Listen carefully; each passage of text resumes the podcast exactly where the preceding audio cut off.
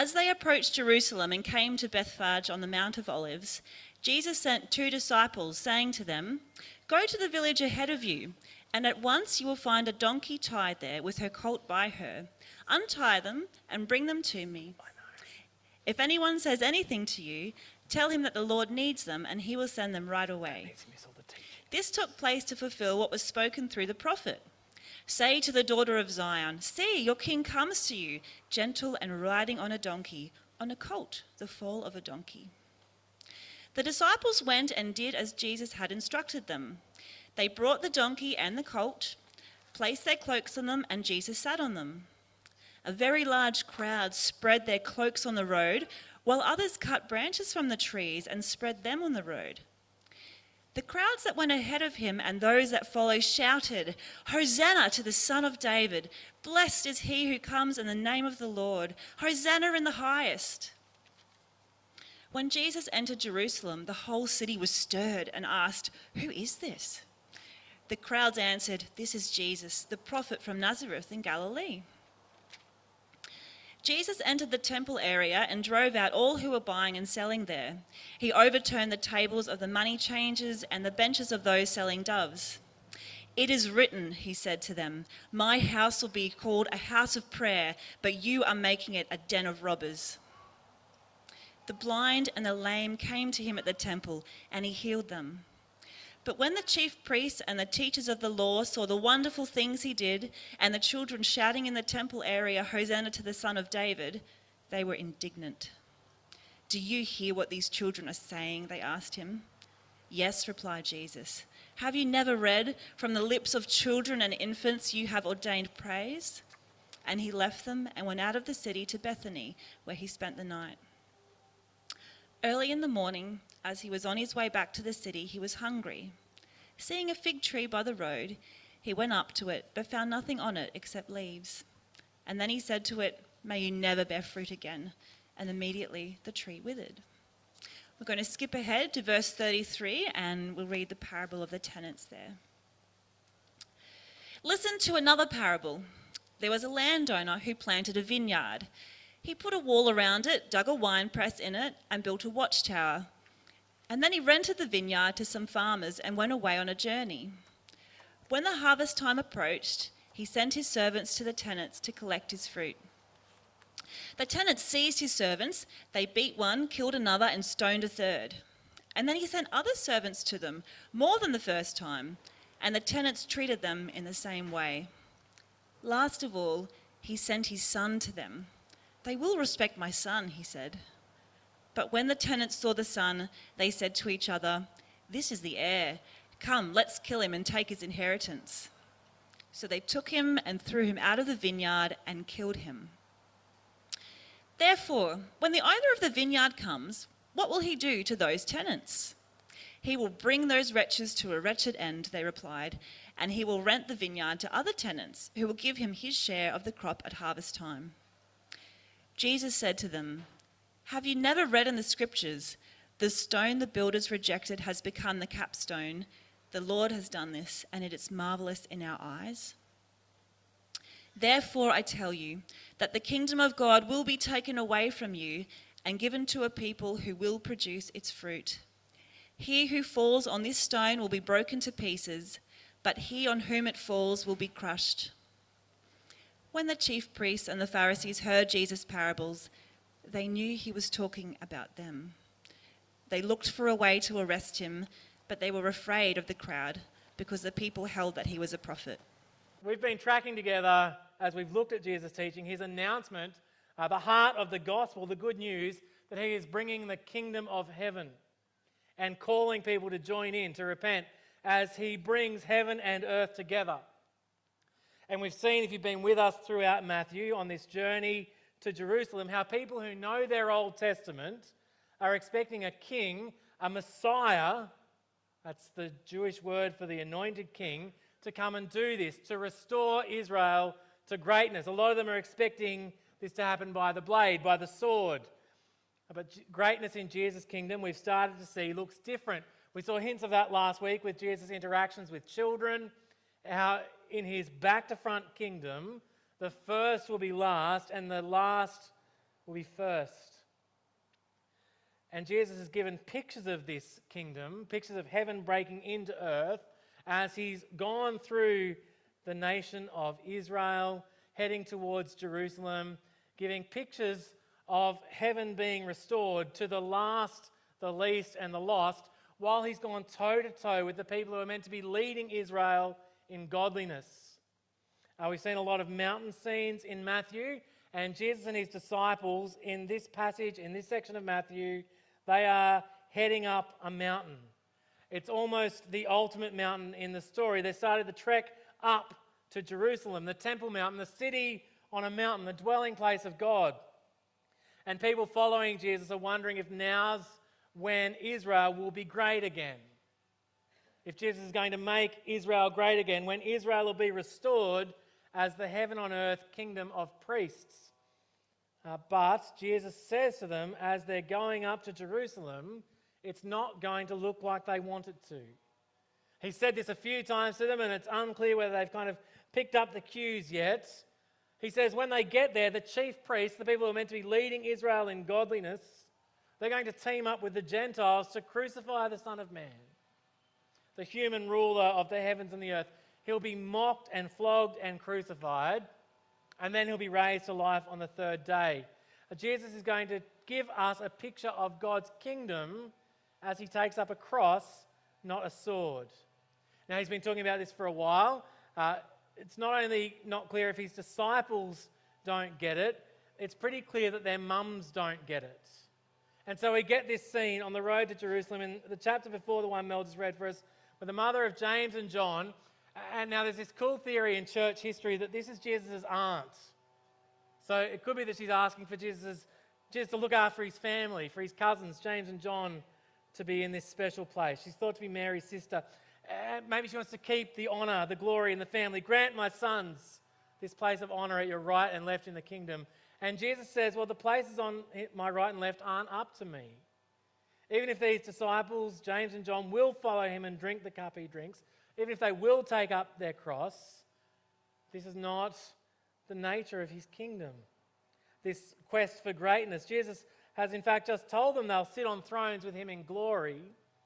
But these guys want these spots reserved for greatness, and they're not listening to Jesus when he talks about what that looks like that he's come to die, that he's come to save the last and the least and the lost by dying.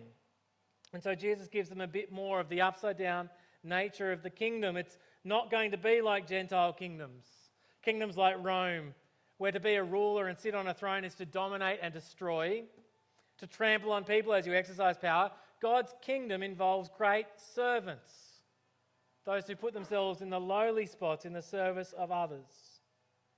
And this is what we should be striving for, isn't it, as we seek to live in the kingdom of Jesus.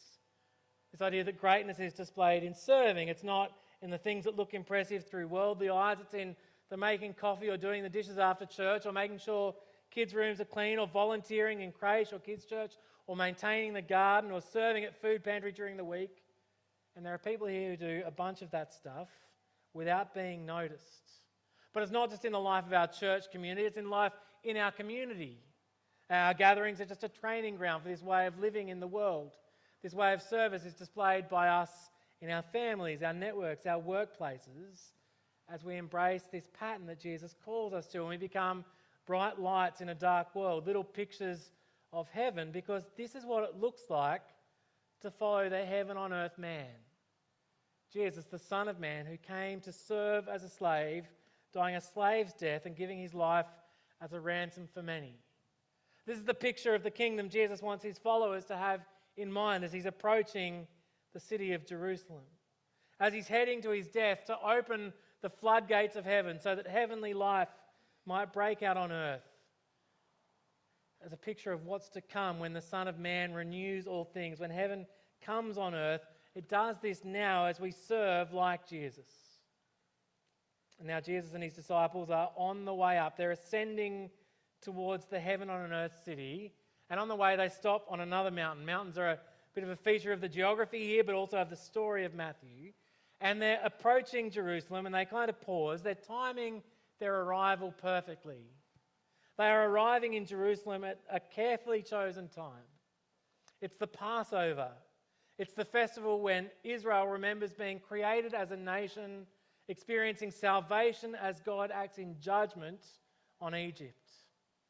And at this time of year, people would be flocking up the mountain to Jerusalem for Passover. And as they go up the mountain, they'd be singing psalms together.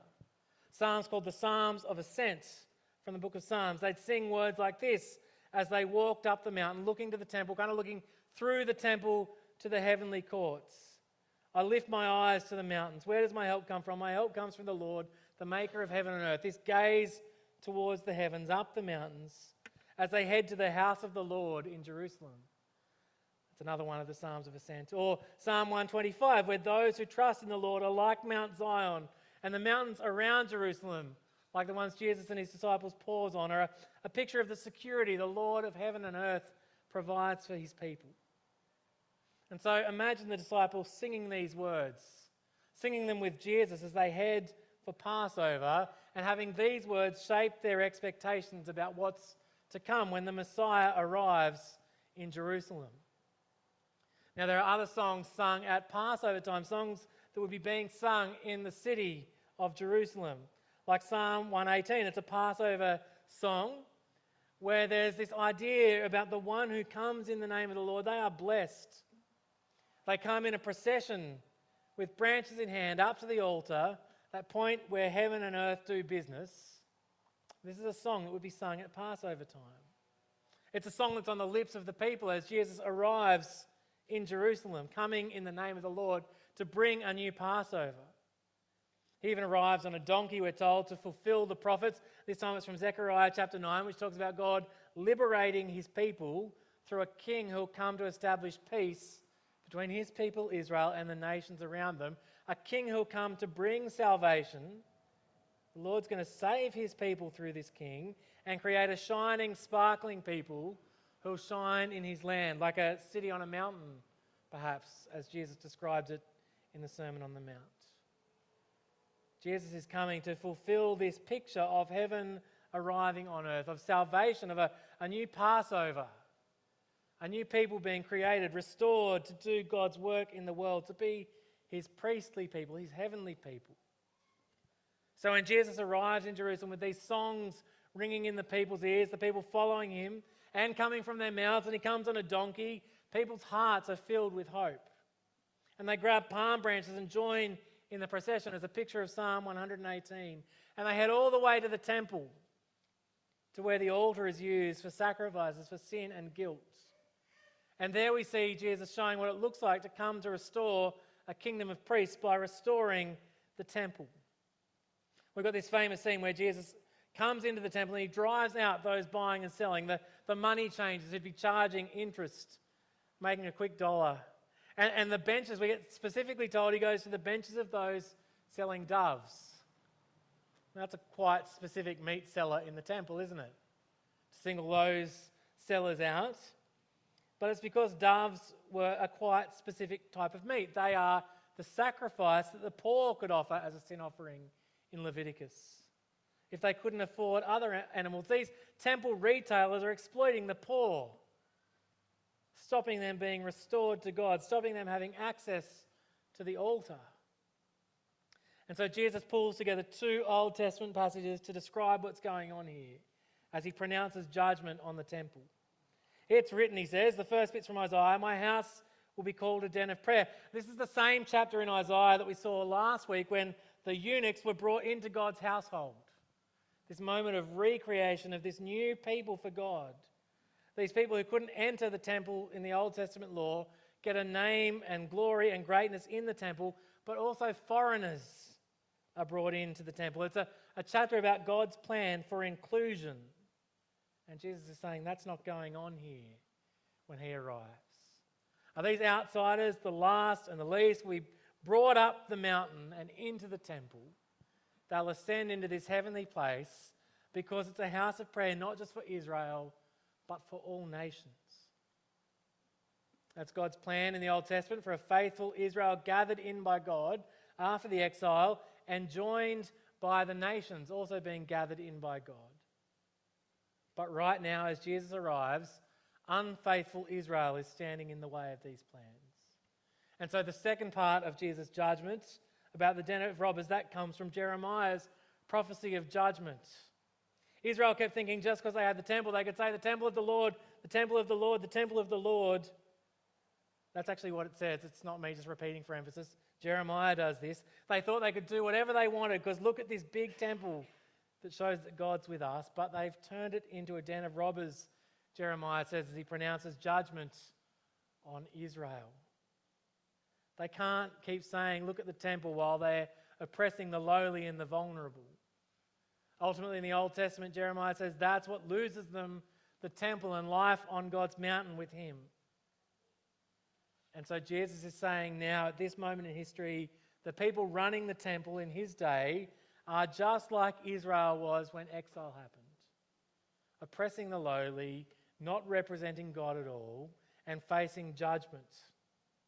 And at the same time this happens, at the same time that Jesus pronounces judgment on the temple and on its leaders, who comes flocking to Jesus in the temple to find restoration and new life, healing, a taste of heaven? It's the lowly, the blind and the lame, those who Jesus has been healing along the way, the poor and the oppressed, the people who know that the kingdom is for them, the one that Jesus is bringing. And did you see what it is, as Mel read, that causes the chief priests and the teachers of the law to snap?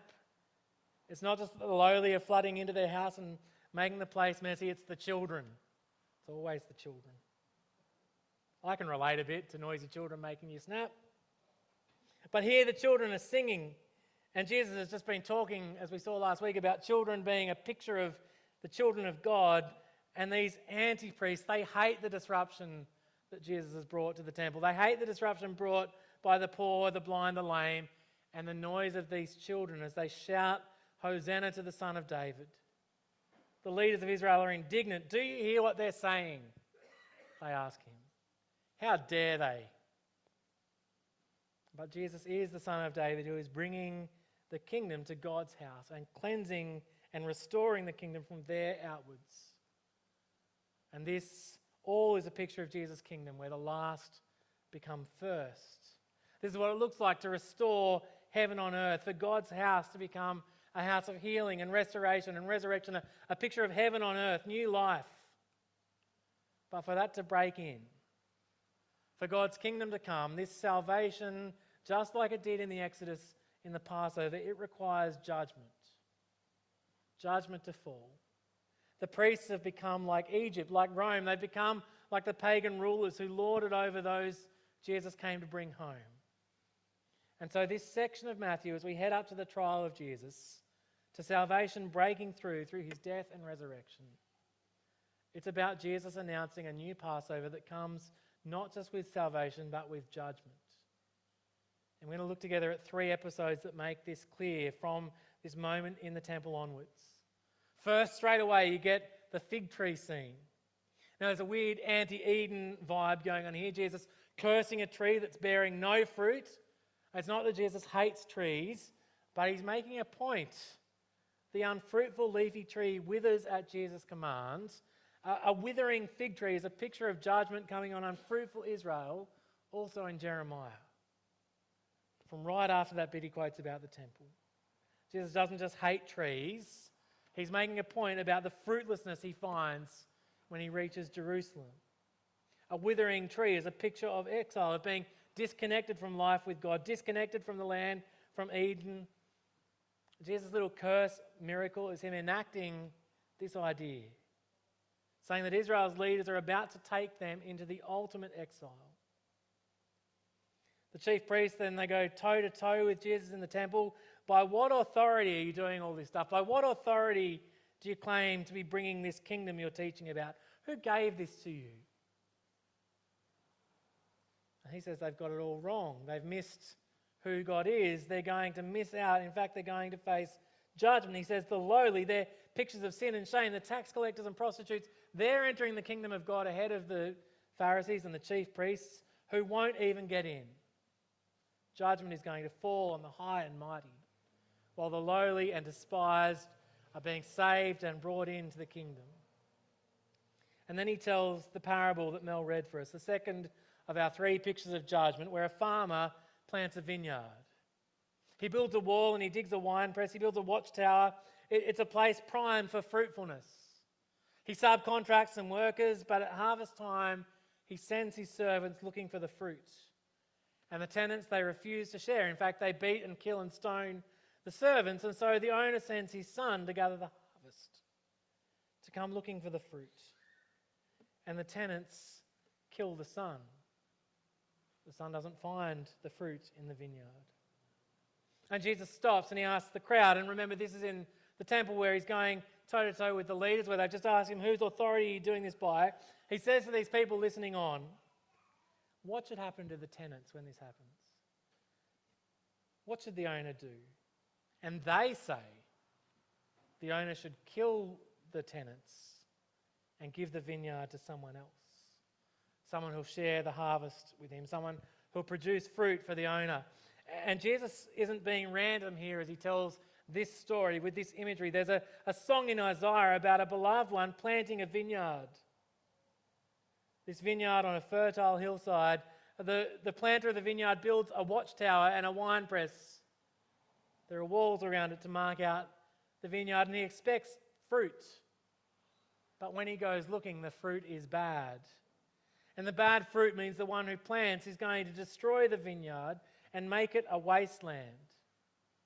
And Isaiah doesn't leave this song out there for us to interpret. He tells us it's a song about exile. The vineyard of the Lord Almighty is the nation of Israel. And the fruit God's looking for in the vineyard is justice, but instead he finds bloodshed. And there's a cool thing if you go back to that passage, there's a little footnote that says these words rhyme in Hebrew. It's lost on us. Justice and bloodshed, righteousness and distress. There's a poem, it's rhyming, it's wordplay, but what he's going looking for as fruit is justice and righteousness. And when he fails to find it, that earns judgment. And that's what Jesus says is now falling on Israel because its leaders are bad fruit. Then, in the midst of this parable, he quotes that same Passover psalm being sung in the temple, Psalm 118 about the idea of a new building project, a restoration project, something God's building with a big stone, a, a new temple. And Jesus says this building project, the kingdom, it's going to involve chucking out those not producing fruit, taking the kingdom away from those who aren't producing fruit and giving it to people who will. But the stone will also act as judgment Anyone who falls on it will be broken to pieces. Anyone on whom it falls will be crushed. The vineyard will be taken from Israel's leaders, from Israel if it won't recognize its king, and given to people who will produce fruit. It, this stone of judgment won't just bring life in this new building project, but will break and crush those opposing God's plans, those who kill the owner's son. And the people Jesus is speaking to, they know exactly what's going on with this reference to Isaiah. They know exactly what Jesus is saying and who he's pronouncing judgment on. They know it's them. And they start looking for a way to arrest him, but they can't because they're afraid of the crowd who think he's a prophet. Now, there's a couple of scene setting moments before our third picture of Jesus bringing judgment as he brings the kingdom. The Pharisees, they keep trying to trap Jesus, to, to find reasons, to find grounds to arrest him. And one of the traps involves this question about Caesar, the ruler of the Gentiles who lords it over people and uses violence to trample others. And there's an interesting dynamic going on with this question. They are going to pick Caesar in just a moment in Matthew when it comes to Jesus' trial and handing him over to Pilate. But also in the future, in the near future, they are going to lead a rebellion against Caesar. They're going to not want to pay his taxes and they're going to take up the sword. It's a weird trap. And Jesus doesn't spring it the way they hope he will. He says, Show me a coin. Now, this isn't a passage about the separation of church and state or about tax policy, though you might draw some implications from there. It's a passage about who people belong to. And so he says, Whose image is on this coin? Whose image? Whose likeness? Caesar's, they say. and coins are these little images of the God King of Rome. His image was what made the piece of metal as valuable as it claimed to be, that his power stood behind it. And Jesus says, Well, give to Caesar what has his image on it, what belongs to him. But give to God what is God's. Give to God what has God's image on it. Pick a side, pick a kingdom God's kingdom brought by Jesus, or the kingdom not just of Caesar. We're going to see as he rebukes the Pharisees, it's the kingdom of the serpent. And so Jesus launches into these seven woes against the Pharisees, showing that they're not the people of the Beatitudes or the Sermon on the Mount or the law and the prophets. They're not representing God. They can't lead people to life. He says, Don't be like the Pharisees who love to be seen as great. They've got this picture of greatness that looks just like the world. They want to be high and mighty, like the rulers of the Gentiles. And they're horrible guides to what God is like. Jesus says they're hypocrites who don't bring people into God's kingdom, but shut the door in people's faces. They won't even get in. He says they tithe their spice rack while missing justice and mercy at the heart of the law. The owner of the vineyard comes looking for fruit, and instead of finding justice and righteousness, finds people who tithe their spices rather than loving the poor, rather than practicing mercy and faithfulness and justice woe after woe from Jesus exposes the Pharisees and the chief priests and the teachers of the law and condemns them to judgment. He says they're children of snakes, a brood of vipers, children of the serpent. They can't or won't escape the consequences of what they're about to do, and neither will Jerusalem. And Jesus says this judgment, it's not this future thing he's talking about here, it's coming on this generation. Judgment is falling on the people he is talking to. Jesus has this conflicted relationship with this city, this city on a, a mountain. He wants to be like a mother hen, gathering up his children, gathering up Israel, saving his people. Only the leaders of the temple are not willing. And so their house, their city, is going to be left desolate. This is a pronouncement of Exile 2.0. Jesus quotes that Passover psalm again at this point, the one that was on the lips of the kids. And he says, You won't see me again until you say, Blessed is he who comes in the name of the Lord. He's pronouncing that he will come as king and they will be judged. And so here's moment number three the pronouncement of judgment. And this is where things get heavy. It's in Matthew chapter 24. As Jesus predicts the destruction of the temple, the giant stones of the impressive building at the top of the mountain being thrown down. The end of Jerusalem, the end of Zion being God's place in the world. In the other Gospels, he's kind of doing this double thing where he's talking about himself. But here it's slightly different. The emphasis is on the building that his disciples think is so great. Jesus is unimpressed. He says it's all going to fall, every stone will be thrown down. And as the disciples go to the Mountain of Olives, they ask, when is this going to happen? When is heaven going to come down in judgment? And Jesus brings these big picture events together the destruction of the temple, this idea from Daniel of the abomination that causes desolation, judgment, and lots of people think too he's talking about the end of the world here. All these are implications, he says, of one event the coming of the kingdom of heaven, the moment Jesus has been proclaiming since the beginning, where he arrives in salvation and judgment, where he becomes the victorious Son of Man who rules heaven and earth from heaven and who will return to make all things new on earth.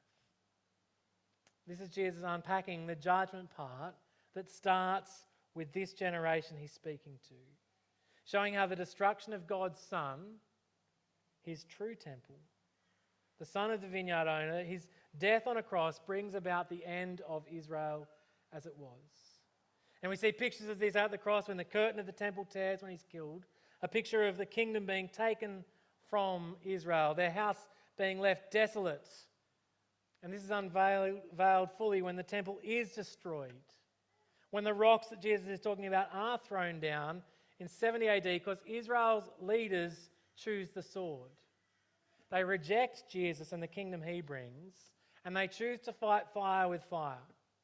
They want greatness that looks like throwing the Romans into the sea and they get wiped out. And the course is set for that destiny when they reject Jesus. Jesus predicts this. It's a picture of ultimate exile from God brought about by rejecting Him. He says, At the coming of the Son of Man, there'll be signs in heavens. At the moment the Son of Man comes as King, the sun will be darkened, the moon won't give its light, the stars will fall, and the heavenly bodies will be shaken. This is a bit of a throwback to Genesis 1. It's a picture of decreation, of turmoil in the heavens, reflecting turmoil on earth. And again, Jesus is quoting the prophets. He's quoting Isaiah again, another prophecy about judgment, about the day of the Lord when God would come as judge. And all these things would happen, word for word. The catch is in Isaiah, this is not a prophecy of judgment on Jerusalem, it's a prophecy of judgment against Babylon. But now Jesus is saying Jerusalem has become Babylon. Jerusalem has earned the punishment for God's enemies because they reject the Son. They kill him and throw him out of the city. And Jesus said, once that darkness had happened, once the abomination that causes desolation happens, and this is a, a thing from Daniel that's about, firstly, a, a Greek king putting up an idol image on the altar of the temple in Jerusalem, this sacrilegious thing. But once the real thing, the real abomination, the real desecration happens, where the Son of Man is nailed to a cross, what blasphemy! Once that's happened, the Son of Man will turn up in the clouds of heaven with great power and glory. Now, when we read these words, it does sound like it's the second coming, doesn't it? And there's probably a foreshadowing of that, but there's this confusing thing going on where the Greek word for coming is the same as the Greek word for going, which I'm sure created all sorts of problems in Greek family life. But here Jesus is talking about the Son of Man coming in the clouds of heaven with power and great glory. It's a quote from Daniel, but in Daniel, the Son of Man is entering the throne room of God to rule and reign as the human ruler of the heavens and the earth. And so Jesus is picturing the fulfillment of that moment. And when the Son of Man does this, when he takes his throne, he's going to send out his angels, his spiritual team to gather the elect, to save his people from one end of the heavens to the other, which is then what he does with his disciples, his human team, as he sends us to go into the world and make disciples, as an expression of his rule over the heavens and the earth. As he gives us this new task as a priestly nation, as image bearers who reflect heaven on earth, as we serve each other and love the lowly, as we join the one who gave his life as a ransom for many. And see, the reason I think, while we might want to read this as being about a rapture or a second coming, the future, once again, Jesus says something, this is something this generation will see. It's coming soon, this moment of judgment. They'll see the abomination that causes desolation, the ultimate desecration of God's presence in the world. His true temple, as the glorious image of God, is nailed to a cross, not by a kingdom of priests, but by a kingdom of pagan rulers who rule just like Caesar. Jerusalem has become Babylon. The sky will go dark like it did in the Passover when God saved his people and judged Egypt, because the same thing is happening. At the cross, God will be saving his people and judging those who reject him. The curtain in the temple tears, everything changes, judgment and salvation come all at once, and Jerusalem will experience God's judgment, while those covered by the blood of the Lamb will experience salvation. It's a new Passover, a new Exodus, new life as part of God's kingdom of priests for those who put their faith in the Son this act of crucifying the king seals the fate of Jerusalem. The kingdom is taken from them, it's trampled, it's destroyed, the temple's removed, and God's kingdom is given to those who he hopes will produce fruit. And so, what does this mean for us? This announcement of judgment on a people in the first century who are meant to embrace God's king when he came, but instead killed him and threw him outside the city. Well, what it means for us is that the kingdom of heaven did arrive in that generation. That Jesus now reigns as the king who turned the tables, the king who made the last first and the first last, who took the kingdom away from those who tithed their spices but didn't love the poor and gave it to the lowly and the oppressed and the foreigner. And that's most of us. So that we might be united to Jesus, the fruitful servant, the stone this new building project is built on, the seed that produces an abundant harvest of fruit, so that connected to Him by His Spirit, we might produce the fruits that the vineyard owner is looking for love and justice and righteousness. As we take up our cross and follow Jesus, pursuing a new picture of greatness. See, in the midst of these announcements of judgment, someone comes to Jesus and says, What's the greatest commandment in the Lord? What does greatness look like? What's God really on about? And Jesus says it looks like this Love the Lord your God with all your heart, with all your soul, and with all your mind, and love your neighbor as yourself. All the law and the prophets hang on these two commandments. Jesus, the one who's come to fulfill the law and the prophets, teaches us what greatness looks like and shows us what greatness in the kingdom of heaven looks like. It looks like love for God. It looks like service. It looks like seeing God's heart so that as we worship Him, we represent Him. As we find life in His kingdom, we live in His kingdom, and so love our neighbours. Seeing that real love for God is expressed the way Jesus expresses us. Greatness is becoming servants, humbling ourselves, working for God's glory rather than our own, so that God might exalt us rather than us being self justifying, self exalting people. Greatness is found in the life of Jesus and his death as he gave his life as a ransom for many. And when he comes in all his glory and is seated on his throne, and the nations are gathered in by his earthly and heavenly followers, he will come looking for fruit, looking for love and justice and righteousness in the people he's called to be his vineyard. What that judgment then means for us is that when judgment comes for us, we want to be the fruitful people of God who are connected to the fruitful person of God, found in Christ. When he returns in his glory, he'll separate the sheep and the goats. He'll gather his harvest, and you want to be a sheep, not a goat. Because those who are the blessed children of God, those who put their faith in Jesus and received him as king, will receive the kingdom prepared since the creation of the world. This has always been God's plan. What an extraordinary claim. While the goats, those who join the priests in Jerusalem rejecting Jesus as king of the heavens and the earth, they won't get in but will receive death and judgment, exile from God. And it all hangs on faithfully joining the kingdom of Jesus, repenting, turning from other kingdoms, and joining his kingdom. Faith isn't just belief, faith is expressed in love and obedience in doing what Jesus commands. Faith is displayed when we represent Jesus' vision of greatness. Understanding not just what we've been saved from, but what we've been saved for, who we've been saved to be. And the people of the kingdom will be those who show our love for God and His Son by how we love our neighbour. Not the high and mighty, but the hungry and thirsty, the stranger, the sick, the prisoner, the lost, the last and the least. Because when we love this way, in justice and righteousness and mercy, not just tithing our spice racks, Jesus says when we do this, we're doing it for Him. In fact, when we do this for a brother and sister, we're doing it to Him. Part of life in the body of Jesus, life in the kingdom. And when we love this way, that's when the kingdom of heaven is breaking into earth now. The rule and reign of the Son of Man being displayed in earth as it is in heaven. That's when we become a shining city on a mountain, living temples, what Jerusalem failed to be. Let's pray.